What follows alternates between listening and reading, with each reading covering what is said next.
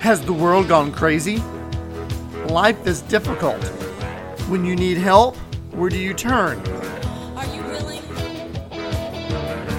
Are you willing to let Him blow on the coals of your heart? Are you willing? Are you willing to ignite that flame? To let Him blow and ignite that flame? And set you on fire! And set you on fire to consume this county, to consume this state, to consume this world! Welcome to Christian Impact. Impacting your life with spiritual truth. I am Dr. Kelly Blanton, and I'm sharing practical truths in the Bible that can truly change your life. Today is September 27th, 2023. We continue our series, Words for Life, and today's word is higher ways. And that is not highways, but higher ways. And so with that, have you ever thought, or maybe even cried out, that's not fair? Do you know people that have cried out, that's not fair?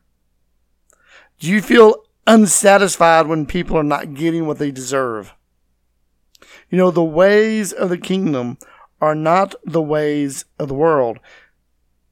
The kingdom ways are always more than the world.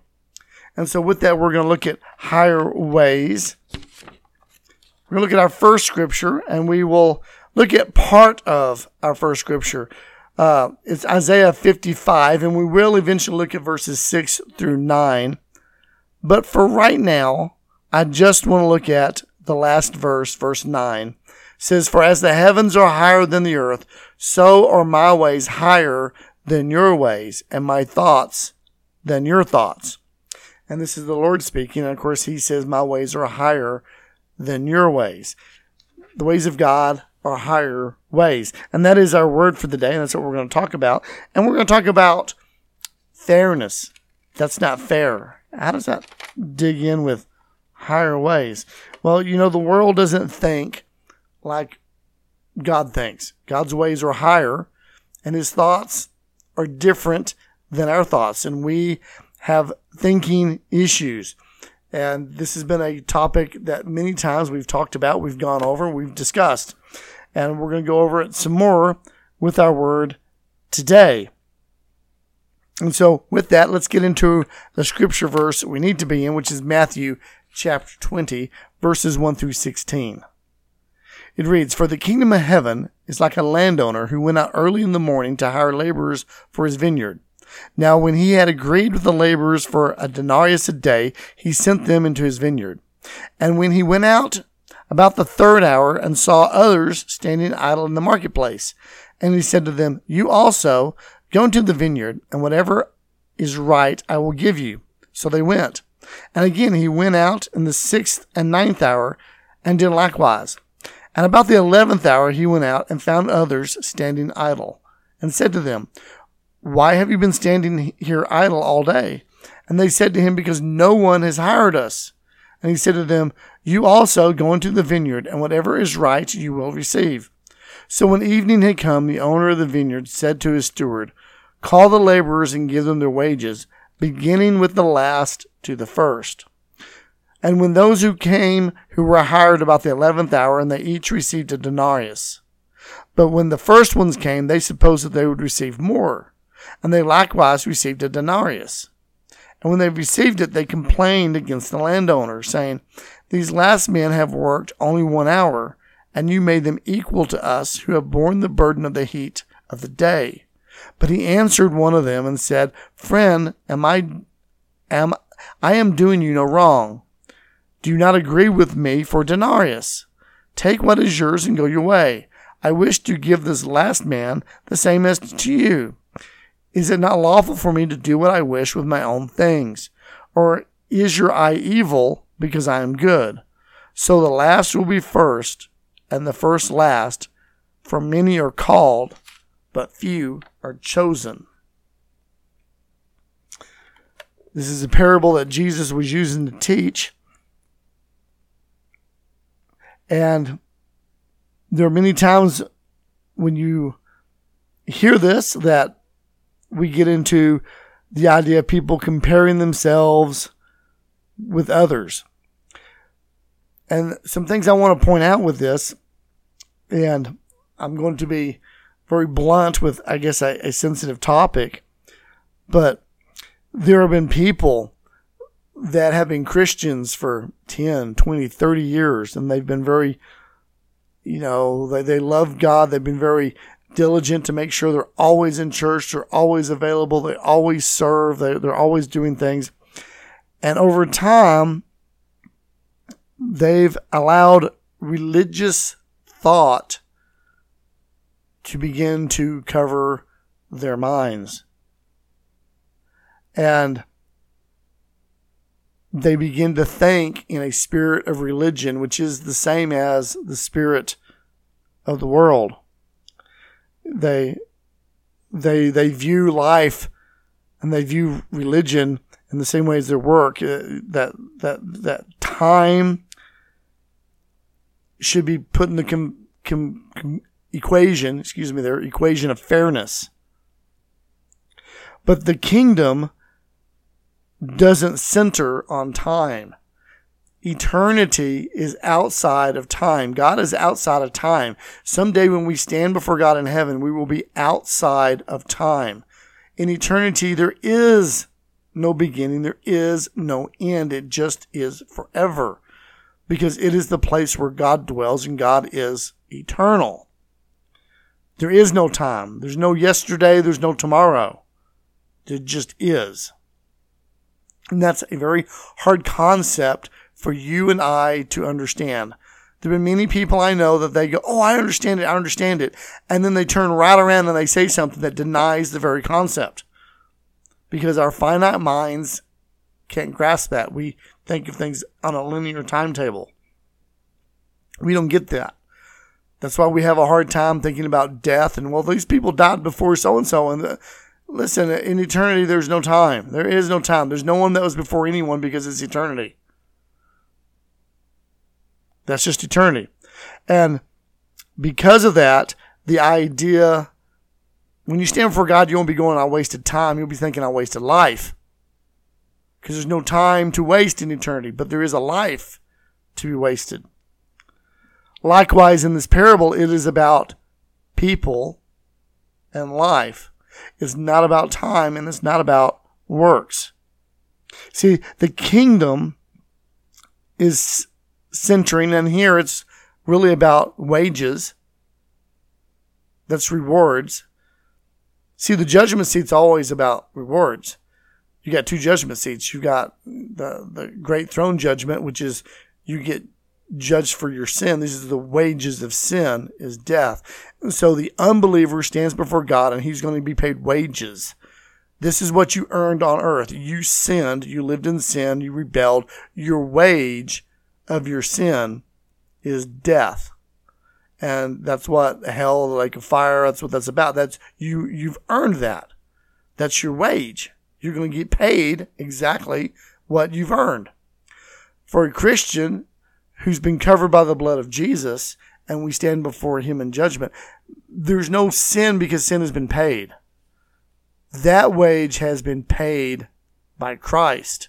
So when we stand, the wage that is earned is the wage that Christ has earned. That's why we are co-heirs. Jesus shares what he has earned with us. Jesus has earned it all, and he now shares that with you and I.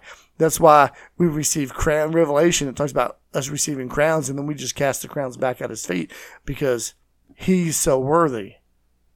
We didn't earn anything. He earned everything, and yet he still gives to us. He shares with us.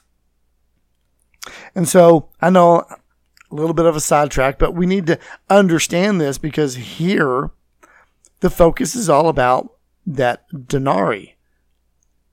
That's not fair. That's not fair that I worked all day long and these guys only worked an hour get the same pay. There are most people in churches that if you were to tell this story and not tell them it's a parable, and you change the words around a little bit, make it sound, like two people going and they're working at the grocery store or the Walmart or something down the street, they would all, people in the congregation, that's not fair. That's not fair. even today, it's sort of not legal to share what you make with other employees. Now, if you've got a union job or something that's government or nonprofit, some of that stuff is by law required to be open books. But in a lot of places, you're not allowed to know what the employees next to you are working. Because if you knew, you'd be screaming, "That's not fair," or they would be screaming, "That's not fair." And it would be a bad work environment. But let's get into this paragraph and talk about why is that? Why is that worldly thinking? Well, think about this. The Lord, he's the master. He's representing the master. He goes and he finds the worker. He's standing around. He needs a job. He needs a purpose in life. And he goes, "I would like for you to come work in my vineyard. I will pay you a denarius a day."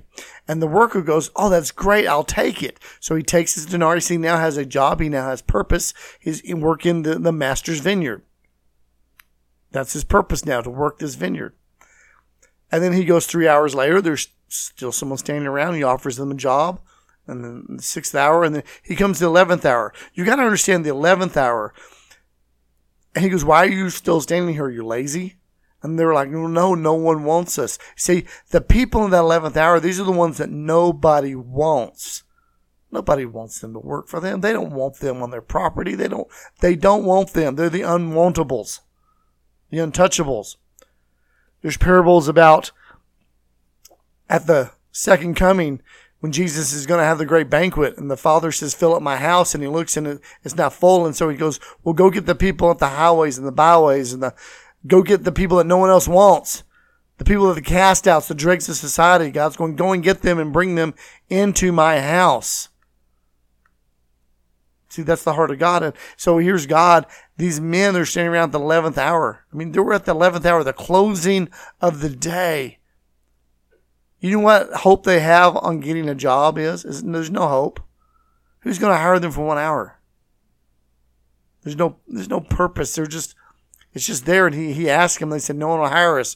And he says, "I will hire you. Go work in my vineyard." They don't even discuss the pay.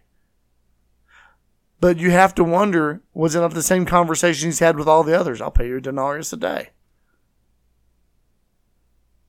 That's the purpose. That's the pay. You work for me, you get a denarius a day. So they go, of course, at the end of the day, now it's time to pay up. And those that were the first ones, they're going to go last. The last will go first and the first go last. So because they were the first ones to receive the call, they heard it first. Well, they'll be last to get the reward. And so the ones that just barely got in, they get to go first. And so they come up there and the owner gives them a denarius. And the next guy. So the guys that got first, they're thinking, "Oh, we're going to be wealthy. We're going to be wealthy. He's giving them denarius. He's going to give us 10 because we worked 10 hours longer." But it was a denarius because that's what they agreed upon. That was the payment for that. And they become jealous and greedy. And they say, "Why does he get what we got?" Listen, it's like salvation. And I've seen this. This is people that have been in church for 20, 30 years, whatever, and they're sitting there, and all of a sudden, somebody new comes in and gets saved. The baby Christian gets filled with the Holy Spirit. God's doing something great in their life. And they're so excited, and they're rejoicing, and then the older religious person's like, yeah, "I've been there, done that. Someday you'll settle down and be like me. Yeah, don't get so excited about that. Settle down and someday you'll be like me." See, that's the same heart. It's the same attitude as these guys that are like, they want more. See, they're saying settle down because their heart is gone cold. They're not rejoicing that God has brought in another. Like in the parable here, these guys should have rejoiced that God brought in more workers. So that means less work for them. There's more workers to expand the vineyard, to grow the vineyard. The more people working, the easier each one can carry each other's load. It's a good thing. Today, if companies expand like this, it's supposed to be a good thing because they're growing. That means more for everybody. But instead, in the world's eyes, it's about the payment. It's not about the job. It's about the payment. Give me what I want. Give me what I think I deserve. We don't really care about the vineyard. We only care about what we're going to get out of it. Those are the kind of people that look for the vineyards. Now, in the secular, it's sort of acceptable. You go look for another job. There's no more loyalties to your jobs or companies. You go where they're going to pay you the most. But in the kingdom of God, He's offered you salvation. He's offered you the Holy Spirit. Satan is the one that comes along and goes, yeah, but you need something more than salvation. Your blessing needs to be more than salvation. You need to be more than just the Holy Spirit in your life. There needs to be more. There needs to be some kind of blessing. You need to be blessed. Praise God. Yes, I'm picking on people because they want more. If God's not going to do something more for them, then they'll just go serve the next God who will. And see, Satan is like that. He wants to offer you what God offers plus more. The problem with that is that he can't offer you salvation. He lies to you about salvation plus more. And we follow him not because of salvation. We follow him because of that plus more, because we're greedy. We're greedy. And that is showing the heart. You see, in the end, religious people that are saying that's not fair. And then here's God saying, are you envious or jealous because I'm generous? See, it's God's generosity that looks at the people at the very end and says, come into my family. You're a child of God, the same as this other man that's been here 30 years is a child of God. It's the same with the prodigal son. The older brother gets mad because they're killing the fatted calf because he's come home and he's mad. And the father says, why are you mad? You always had me. I'm always with you, and everything I have is yours. And you're mad about it. I'm killing a fatted calf because your brother who was dead has come back to us? I mean, can't you see the miracle? He was gone and he's come back. It's a miracle. We should celebrate the miracle. But you've got everything. But you see, the religious lower ways thoughts are about why can't I have more? Instead of realizing what we already have, which is what? It's purpose. God, it's not about the denarius. It's about the job. God is giving out jobs. He's giving you purpose. He's handing out destinies. Do you want a destiny? Do you want a destiny? You see, the next day, these same people get to work the garden together, the vineyard together all day, and they all get the denarii. There's now purpose and meaning for life. And when it comes to purpose, God is more than fair. Now, I think the key verse to this, and we're going to talk more about this in a minute, is verse 16. So the last will be first and the first will be last, for many are called, but few chosen. And by the way, not all Bibles have that portion in there because they elect not to. I know many people, they pick on the NIV because it's been known to drop verses out. I know many of my Reformed brothers, those Calvinists out there, they grip about it. I've noticed that one of their number one Bibles they're going to now is the ESV. And I had a friend using the ESV, and we went over this verse. Guess what? His doesn't have, for as many are called, few are chosen. It doesn't have that in there. And it's because the ESV, English Standard Version, the Christian Standard Version, the NIV, they're all coming off the same Greek manuscripts, and they leave out verses. They leave out parts.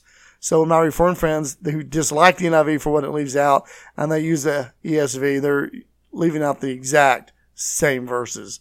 It's just they've got what they think is the more conservative NIV. I just think it's funny, but it's important. It's important. For as many are called, few are chosen. See, all those workers were called. They were all called, but not all are chosen. And what I mean by chosen is that when those threw a fit, I mean, he said, well, you can take your denarii and leave. Is your heart evil because I'm being good? See, they didn't hear the calling. See, these people that waited for the 11th hour, they didn't get called until the 11th hour. But when they heard the calling, they took it, and therefore they're chosen. Let's look at our next scripture verse I want to look at. It's Philippians. It's Philippians 1, verses 12 through 14, and then we're going to read 19 through 30. But Philippians 1, 12 and 14 says, "But I want you to know, brethren, that the things which happened to me have actually turned out for the furtherance of the gospel, so it has become evident to the whole palace guard and to all the rest that my chains are in Christ, and to most of the brethren in the Lord, having become confident that by my chains are much more bold to speak the word without fear." Verse 19, "For I know that this will turn out for my deliverance through your prayer and the supply of the Spirit of Jesus Christ, according to my earnest expectation and hope that in nothing I shall be ashamed, but with all boldness as always, so now also Christ will be magnified in my body, whether by life or by death. For to me to live is Christ, and to die is gain.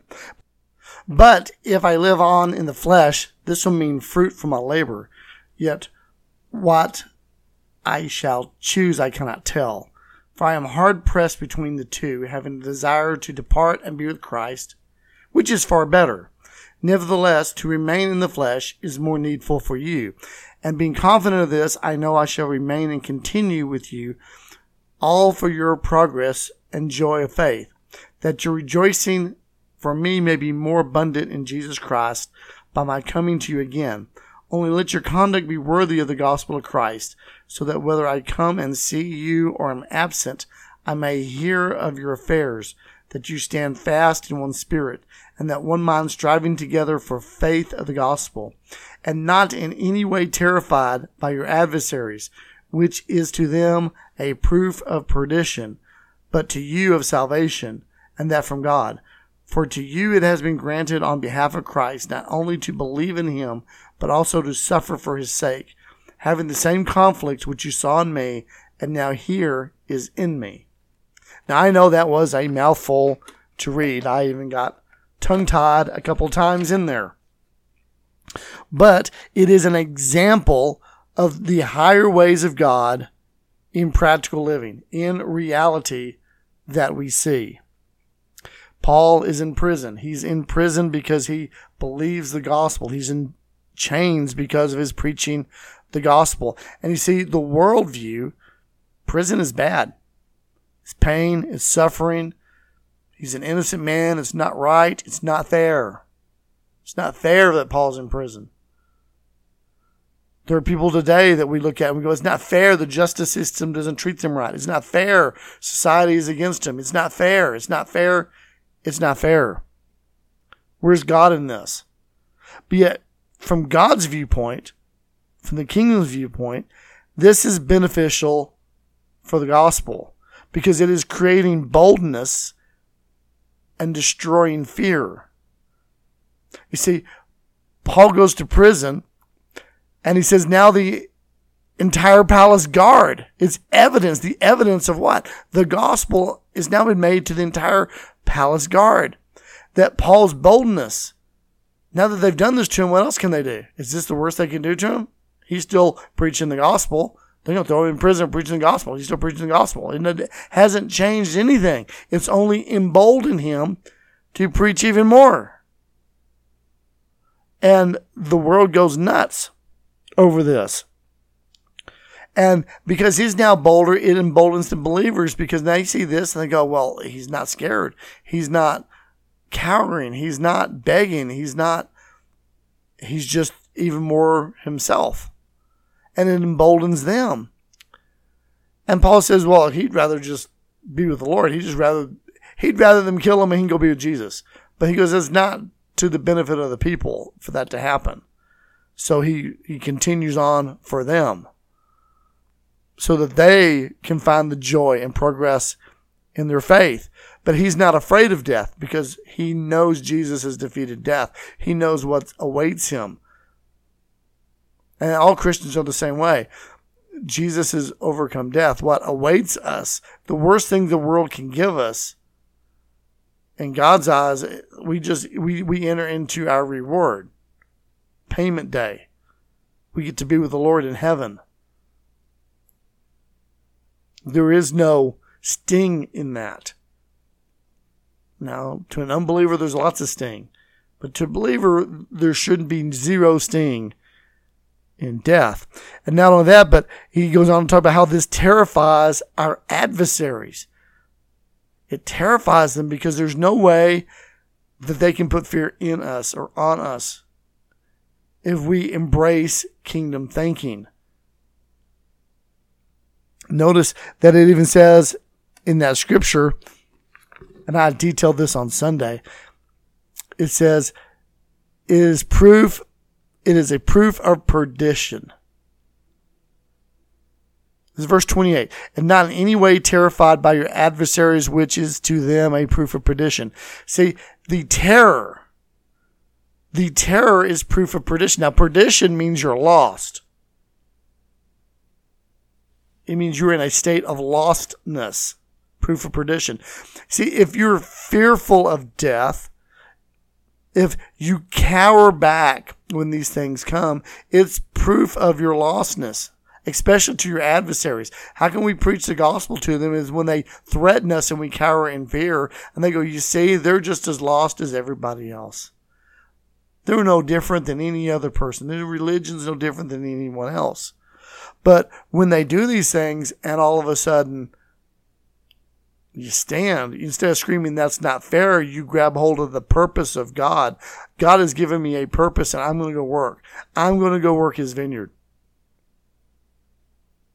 I'm not here about, well, you haven't done it as long as the next person. You don't know as much as the next person. We start talking about rewards, they're getting paid more. See, we actually think Billy Graham's going to get paid more in heaven. Oh, Billy Graham's going to get such a reward. I'm never going to get a reward like Billy Graham. I hate to break it to you, but Billy Graham's reward is no bigger than any other Christian's reward because God is fair. It's called salvation. Our reward is Jesus. Doesn't matter who you are or what you've done. Our works are like filthy rags to the Lord. Our reward is Jesus.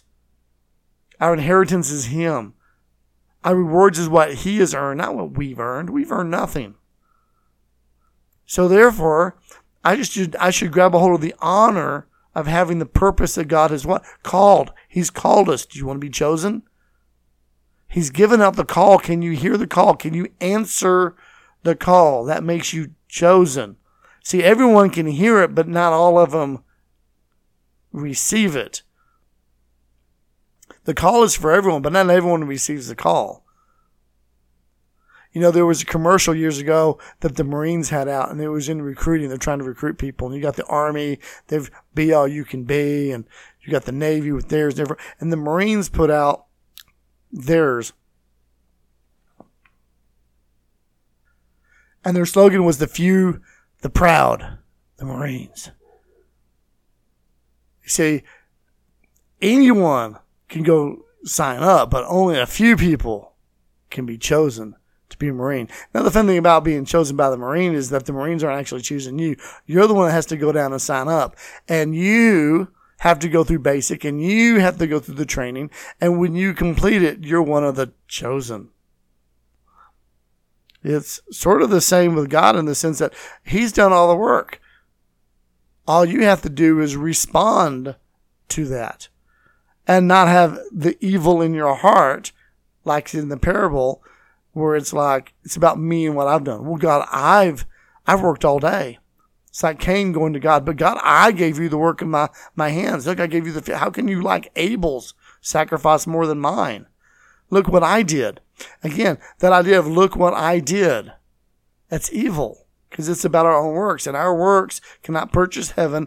Our works cannot purchase any rewards from God. That's why I can say Billy Graham ain't going to have any bigger reward than anyone else because his works isn't what purchases anything. It's Jesus Christ that is everything, and he is the ultimate prize.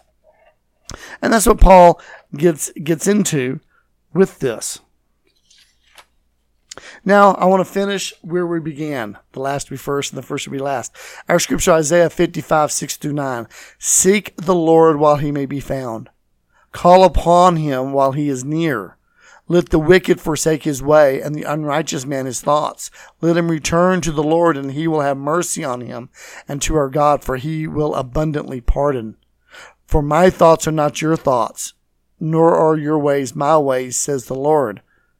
For as the heavens are higher than the earth, so are my ways higher than your ways, and my thoughts than your thoughts. We can't outthink God. We can't outplan God. We can't. He is so far above us in all things. And I don't know how else to express the fact that he's just more intelligent.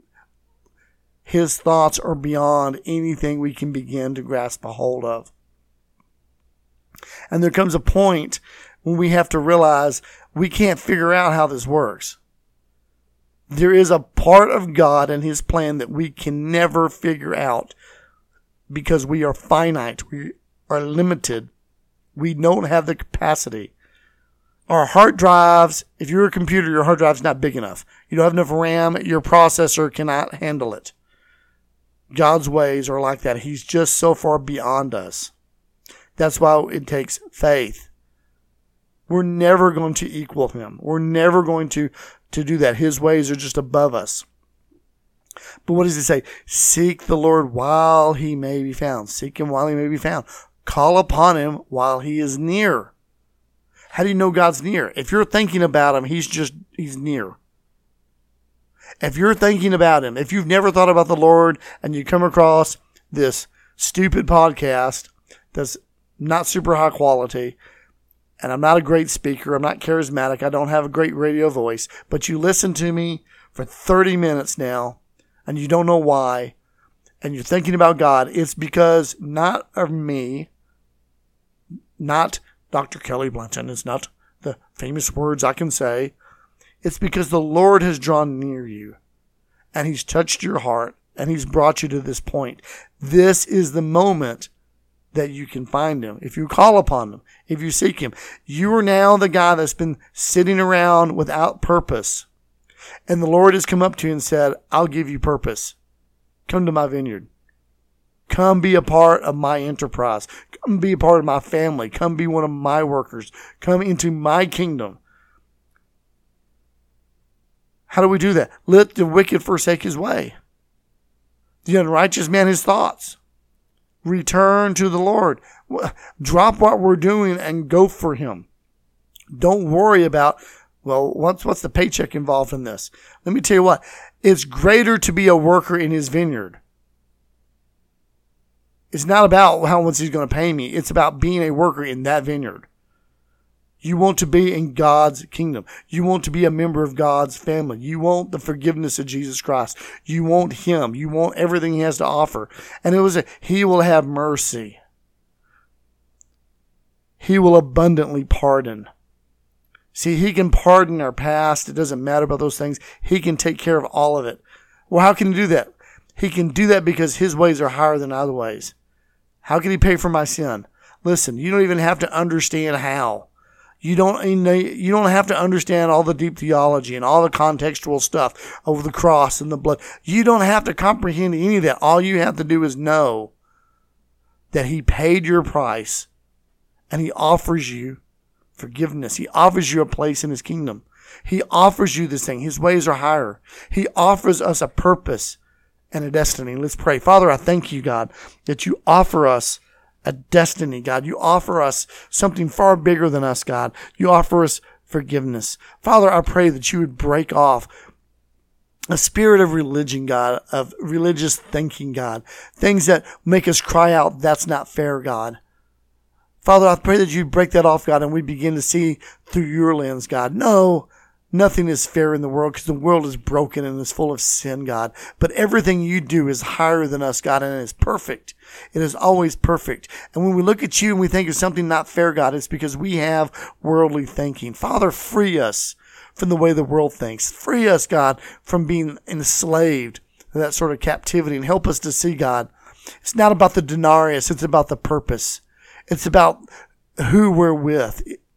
Lord, we want to be with you, Jesus. And Lord, we thank you for this. Thank you for your forgiveness. And thank you for destiny in Jesus' name. Amen. You can listen to more of our teachings on our website, www.christianimpact.net. Check out our teachings. Check out our ministry. Feel free to contact us. Drop us a line sometime. We'd love to hear from you. And until next time, God bless.